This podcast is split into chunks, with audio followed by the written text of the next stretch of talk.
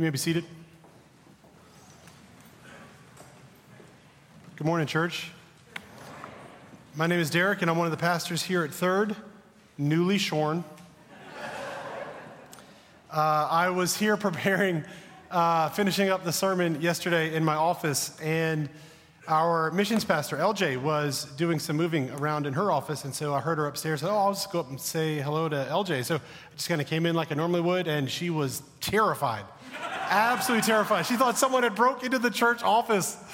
Oh, that is, that is not the case. Um, I am Derek, and I am a pastor here at Third, I promise. we are in the middle of a sermon series called Among American Gods. Thank you for joining us. This summer, as we've worked through this series, what we're trying to do is we're trying to look at the Ten Commandments, look at them deeply, and, and ask how do these commandments confront the gods of our American life? Last week, we looked at the fifth commandment honor your mother and father. Ed helped us recognize uh, that we need to respect and receive authority from others, that we have the gift of our own influence to offer to them as well.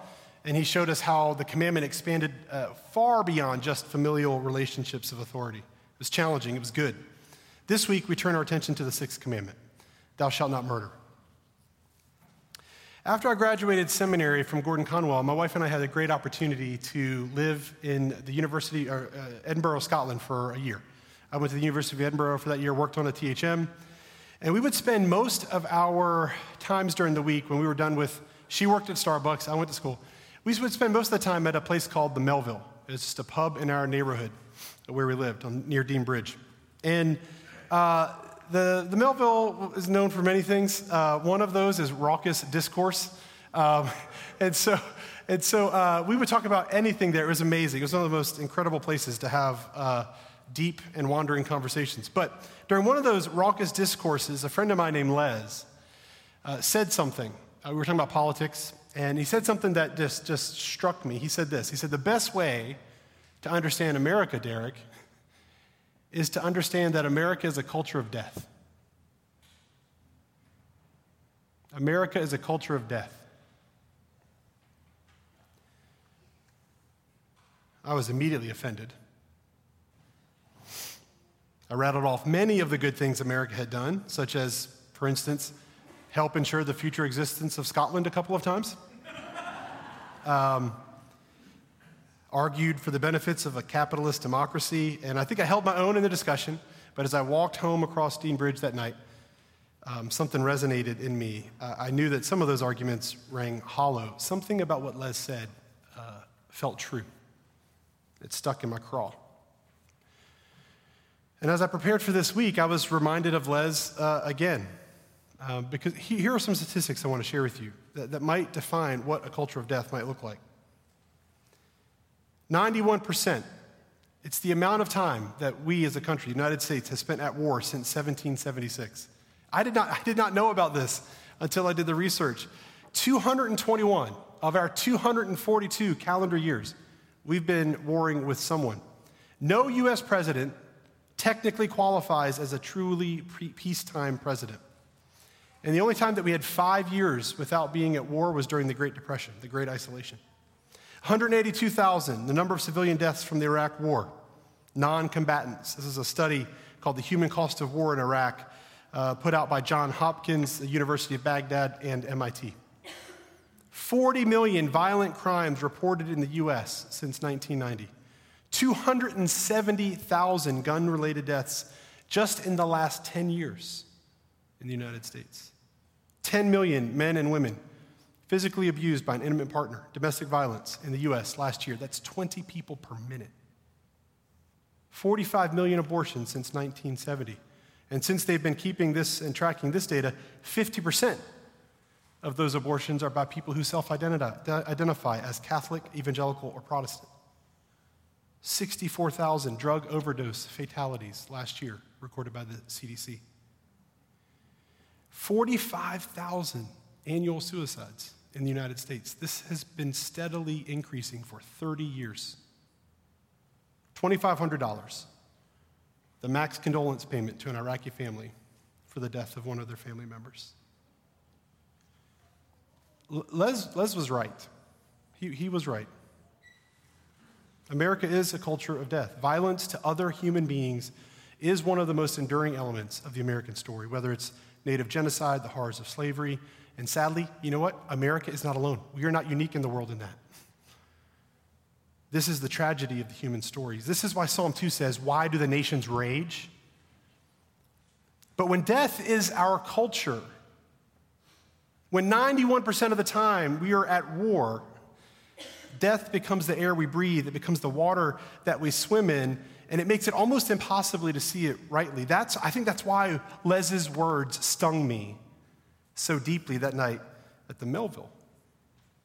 And that's why I'm grateful for the, the, the sixth commandment. It's a gift to us. So let's pray as we uh, study God's word together. Father, Son, and Spirit, we praise you. You are the author of life. In a world that is marked by death, we proclaim together in this place that you alone have the words of eternal life. And we ask you in this time, would you provide for us a glimpse of your very life and a glimpse of the life that you long for us? Come, O oh God, and teach us to be like you. In the name of Jesus, we pray. Amen. You can read the scripture with me on the slides. Not all of the scripture that I'm going to read is in your bulletin this morning, but the selections come from Exodus 20, 13, Matthew 5, 21 through 24, and Matthew 5, 9. You shall not murder. You have heard that it was said to the people long ago, You shall not murder, and anyone who murders will be subject to judgment. But I tell you that anyone who's angry with a brother or sister will be subject to judgment. Therefore, if you are offering your gift at the altar, and there you remember that your brother or sister has something against you, leave your gift there in front of the altar. First, go and be reconciled then come and offer your gift. Blessed are the peacemakers, for they will be called the children of God. This is the word of the Lord. Thanks. The three questions that are going to frame our time together as we examine this text, the scripture.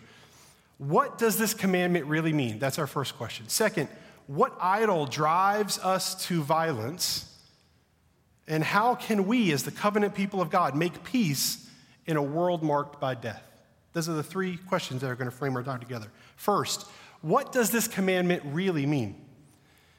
Let's look at the immediate context. There are just two words in the Hebrew that actually make up uh, this sixth commandment, and they're translated very easily never murder. just two words never murder.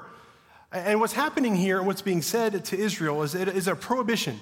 It prohibits humans in covenant with Yahweh to ever kill for their own purpose or their own ends.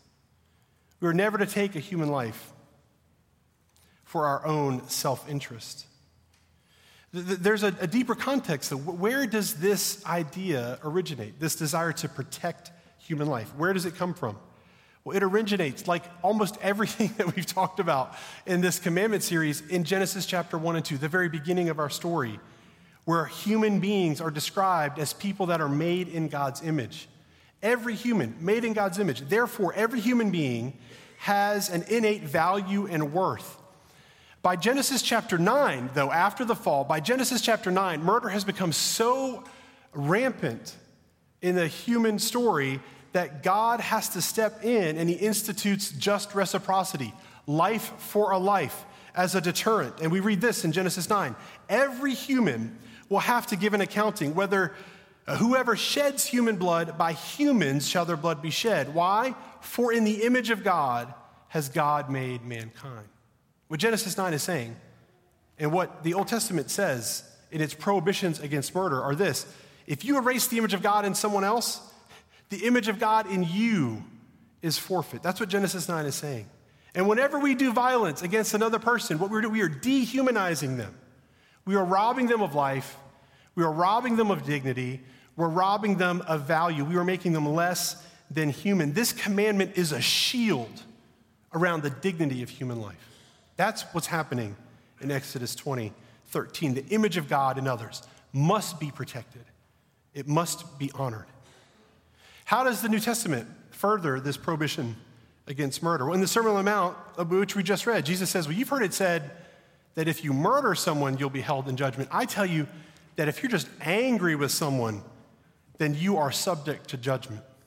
We find that Jesus and the New Testament, when talking about this, always raise the bar, never lowers it. You can, you can murder someone, Jesus says, in your heart. Really, Jesus? I thought I was going to be off the hook this week. no, you know, you can murder someone in your heart. Why? Why? Why is that murder? Why or have you violated the sixth commandment with anger in your heart? Because what you are doing is you are dehumanizing an image bearer. It's still the same thing. I love John Donne's quote on this Any man's death diminishes me, for I am a part of mankind. The New Testament is rather unified in its, its ethic of love and nonviolence. This is why everybody from Martin Luther King to Gandhi look to, look to Jesus. They sit at his feet in the New Testament to discover what nonviolence looks like. So for us, it means a dehumanization through violence, whether that is external or internal, has no place in the kingdom of God and no place in the church. I think this is best captured by the Beatitude in Matthew 5 9. Blessed are the peacemakers, for they will be called the children of God. So, to answer our question, the prohibition in Exodus 20:13, which was to never murder, flowers throughout Scripture into this beautiful kingdom calling where you and I are to be agents of peacemaking as God's children in the world. That's what this commandment is about. So, so if that's the case, um, what's the problem? Why are so few of us peacemakers? Why do I hate so many people in my heart? What, what then is the idol that drives us to violence? Something has to do it. What is it? Remember, remember, as we've been talking about idols, idols do not start off as bad things usually. They start off as what? Good things, right? They're good things that become God in our life. We invest them with a significance that belongs to God alone. They become ultimate for us. So, what is the ultimate here? What's the American God? It's this it is life itself. Not life as God sees it or defines it. The idol, this idol, is a version of life that has become twisted by self interest. It's committed to a very narrow view of human flourishing, my flourishing my life, or corporately, can be any group of human beings. Could be a family, a church, a nation. Our flourishing is the only flourishing that really matters in the world. Any threat to this life, these things that I find life in, any threat to them must die. Let me give you two examples. On a national level, the American way of life in the world must be protected at all costs. So the state uses their considerable coercive power war, diplomacy, sanctions, threats to protect and advance national self interests. This is just called statecraft. The flourishing of the United States is the only flourishing that really matters. This is what every nation does. But we must remember, Christians, it is idolatrous, it is a product of the fall, it's a result of sin, it comes at the destruction of image bearers in the world, and it will not be a mark of the new creation. On a personal level, what does this look like? It looks like this My life is the life that matters, my significance, my status, my flourishing. One of the ways you can tell that life is the idol behind this is because it's the thing that's threatened, right? When we move towards other people in violence or anger, it is almost always motivated by a fear of some kind, right? We are scared of some kind of death. Something's going to threaten the thing that gives us life, right? It might be a death to my reputation, it might be a death to my resources, death to my pride, death to my rights, my status, death to my comfort. And when, when, when those things are threatened, I lash out in anger. I want to defend myself violence comes out of us. This is what every human being does. And remember, church, it too is idolatrous. It's a product of the fall, a result of sin. It, it results in the destruction of human beings. And it will not be a part of the new creation. The idol is life itself, a twisted version of life, corrupted by self interest. So, so what do we do? Where, where is there some gospel hope in this? Is there, what is the hope that we have? How do we make peace as God's covenant people, living in a world that is marked and saturated by death? There are a lot of things we could talk about. We just have time to talk about two. First is this we, we have to cultivate culture of life, it's our responsibility. And the second is we need to curate uh, reconciled relationships, we need to tend to them. The first, cultivating culture of life. Here's what I want you to hear, church. America is going to do what America is going to do. Nations are going to do what nations are going to do. But one day, America is going to fall into the ruins of history. It will. And here's what's beautiful we will endure. You will endure. We will continue to be God's countercultural life, the new humanity in the world.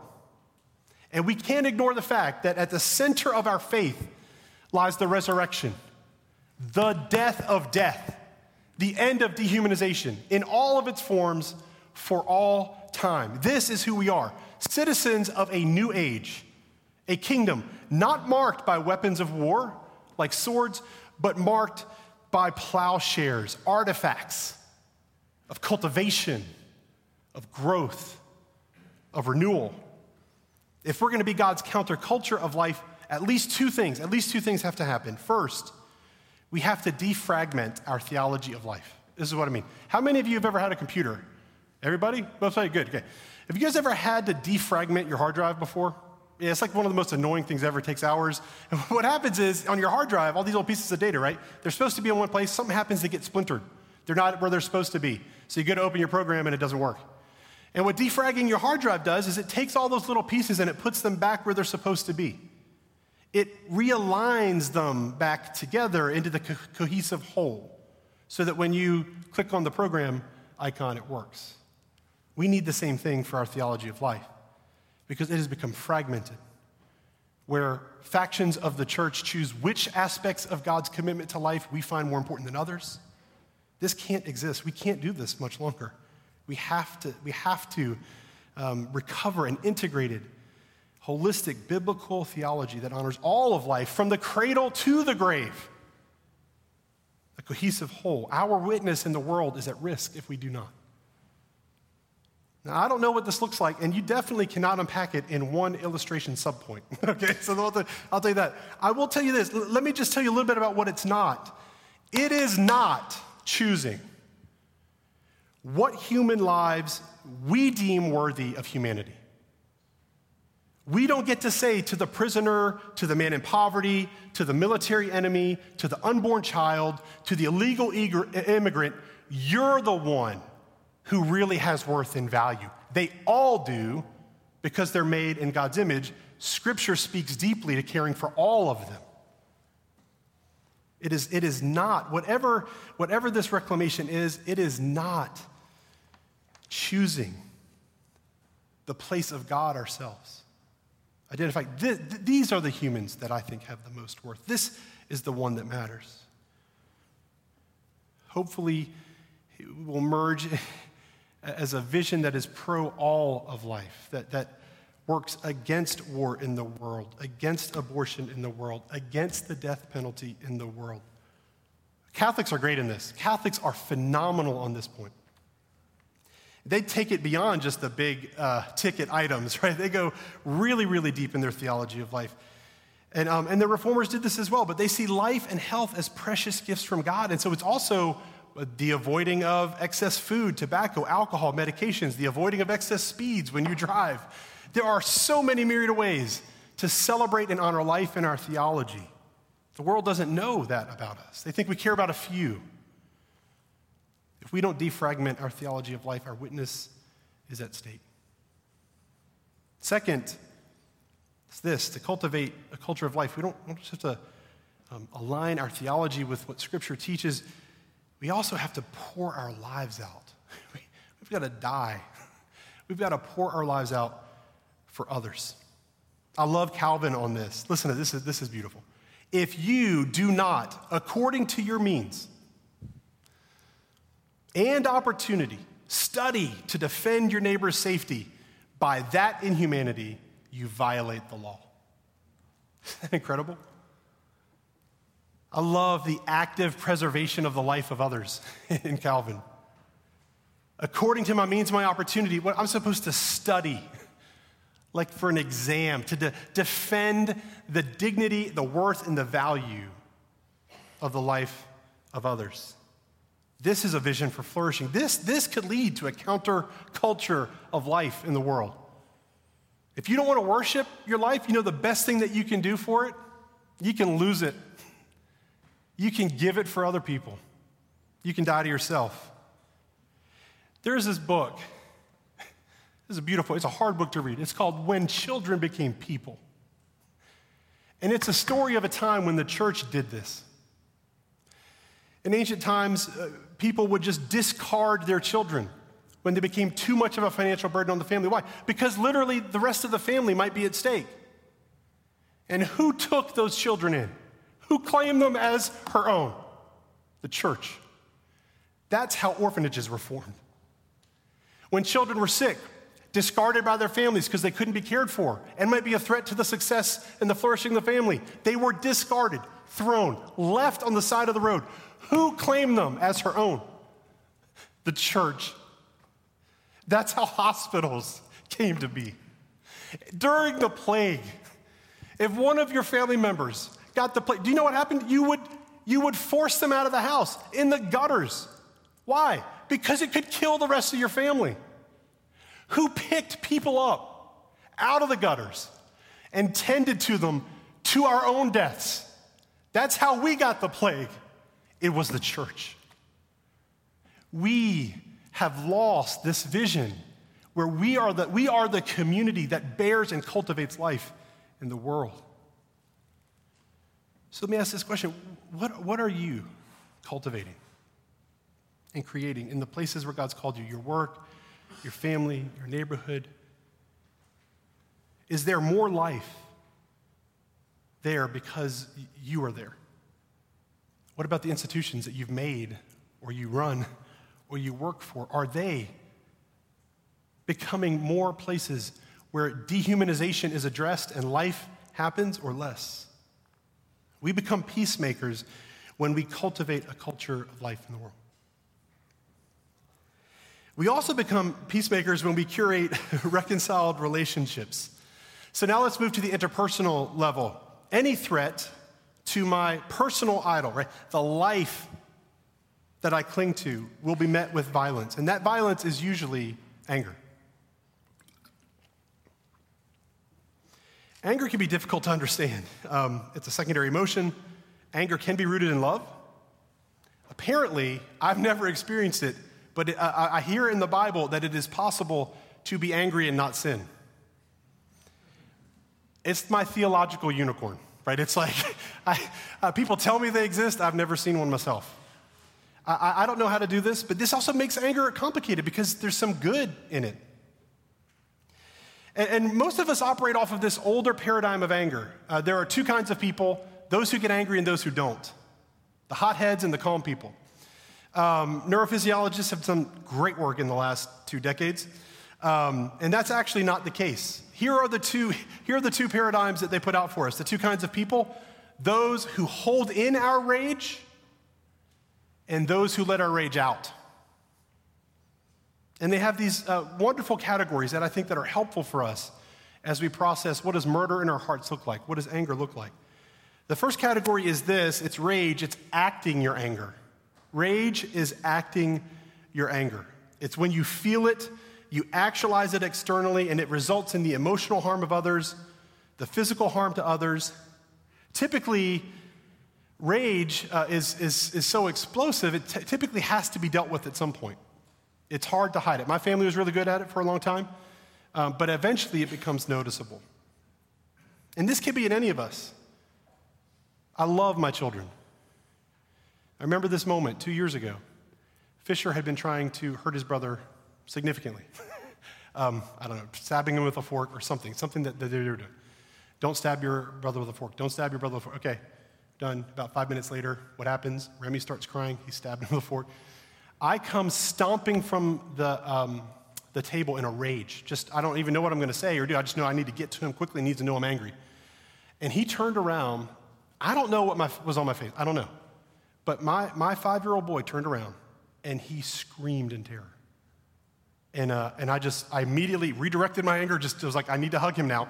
And so I just hugged him. And you know what he said to me? He said, For a moment, Daddy, I thought you were a monster. And I told him I was. Daddy, is, sin, sin is lodged here in your father's heart. And sometimes I can be a monster. Will you forgive me? Will you forgive me? What you did did not deserve to make you feel scared. That's rage. Resentment is different. It can be just as damaging, if not more so. Resentment is not acting your anger, it is thinking your anger and thinking it a lot. it's, that's resentment. It's an indirect way of murdering people in our hearts. We give up on them. I didn't realize how much resentment was a part of uh, Southern culture until I'd lived here for solid 20 years. It's kind of what we do, isn't it? It's kind of what we do. I've lived in the South my whole life. This is kind of what we do. We, uh, let me, let me uh, we'll do a little, little linguistics class maybe in Southern culture real quick. We have a phrase, uh, bless her heart. You know what I'm talking about? Oh, bless her heart. Let me tell you what that means. Let me interpret that. It is I am murdering you right now in my heart, uh, but I could never tell you that. So what I'm going to do instead is I'm going to write you a thank you note and cook you a meal, something like that. That that's that is that's resentment. That's that's the indirect Southern culture. And yet, and yet, without acting it out loud, we can assassinate people's character. We can assassinate their dreams, their reputation. And a lot of you feel like, well, I'm not, I don't have an anger issue. You, we absolutely do. uh, these researchers did a great job. You got three kinds of people people that are engaging in healthy conflict regularly, which is not us. it's, not, it's not us. In case you're wondering if it is, it tends not to be us. We're a pretty conflict avoidant culture. And if you're, if you're not engaging in healthy conflict regularly, you're either a rager or a resenter. And it's eating you up on the inside or other people on the outside. And here's, here's the real question God has for us is what are we going to do with our wounds? What do we do with our wounds? Unreconciled anger is the death of love. This is why we have to address it. Unreconciled anger, it's the death of community. There is a third way. It's called reconciliation. I'm not going to go deeply into this. I'd actually encourage you to listen to the last 10 minutes of, um, of Ed's sermon last week because he unpacked it so well. Matthew 5:23 says, "If you're offering your gift at the altar and you remember your brother or sister has something to get you, then you leave it there. More important than finishing this act of worship is a different act of worship, being reconciled to the one who hates you, one who is angry with you. This is beautiful. This is the third option. Instead of acting your anger or thinking your anger, you can healthily express it. You can healthily express your anger. I love that the goal of reconciliation between humans in, in, the New Testament is not a lack of conflict, it's the presence of peace in our relationships, which usually comes through great conflict. How do we do this? We need Jesus, y'all. How do we do this? We need Jesus. Anger, hear this, church, anger has a proper place. There's a place it belongs, and it is at the feet of God. There are Psalms, this is basically what the Psalms do. the Psalms are places where the, the psalmist can pour out his anger and frustrations with God directly. There, there's one Psalm, Psalm 137, um, that is just filled with um, really violent imagery, angry imagery, and then it ends. there's no turn to like, but you, God, will save the situation, and now I love people. No, it just ends. I think that psalm is there so that people like you and me who struggle with anger can know that God knows what we sound like when we're furious. And He isn't scared to receive us. He wants, He would rather you, He would rather bear the brunt of your anger than for you to exact your anger out on others. And so the first place that we, is, is the expression of your anger is, is before God. And then you can gently and healthily, after that point, hope to share that anger with others. And the last thing I want to talk about is we receive anger. You don't just express it, but you can receive someone's healthy expression of anger. Um, I'll use an honest example because it, uh, it's important. Um, uh, last couple weeks, I've not prioritized our family meetings very well. This has made my wife very angry. And so um, she's told me this. So when she says, Derek, it, it, it, makes me angry that we haven't had a family meeting the last two weeks. What it says to me is that you don't value our family. You don't value making sure that we have the stuff together and in its place as much as you value the stuff at church.